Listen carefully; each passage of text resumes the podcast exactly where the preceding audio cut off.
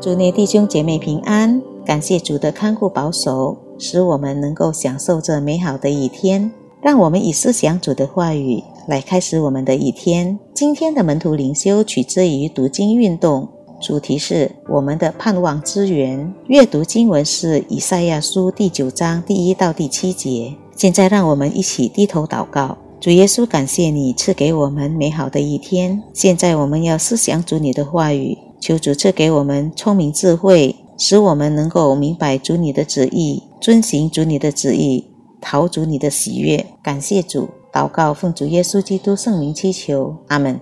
以马内利的来临，标志着上帝赐下的盼望。亚哈斯王与犹大百姓面对北以色列王国。与亚兰或叙利亚联盟的攻打而恐惧害怕。然而，透过以赛亚先知，上帝说该联盟的攻打不会成功，且上帝说的果然是真的，因为主灵格要保护犹大百姓。可惜亚哈斯王不相信上帝的保护。当上帝命令亚哈斯求兆头时，他拒绝，因为他希望得到亚述的援助。不错。后来亚述的军队来了，击败甚至消灭北以色列的军队与亚兰的军队。然而，亚述的军队接着也成为犹大王国的威胁。新约里，马太福音作者表示，以赛亚书第七章第十四节的预言是指米赛亚，就是耶稣基督。正如以马内利标志着上帝的灵格。要解救犹大人脱离北以色列军队与亚兰军队联盟的威胁，耶稣基督从天堂来到世上，是要解救世人脱离罪的权势，因此不足为奇的。今天经文里的预言说明耶稣基督是谁，他是我们的盼望之源，因有一婴孩为我们而生，有一子赐给我们，政权必担在他的肩头上。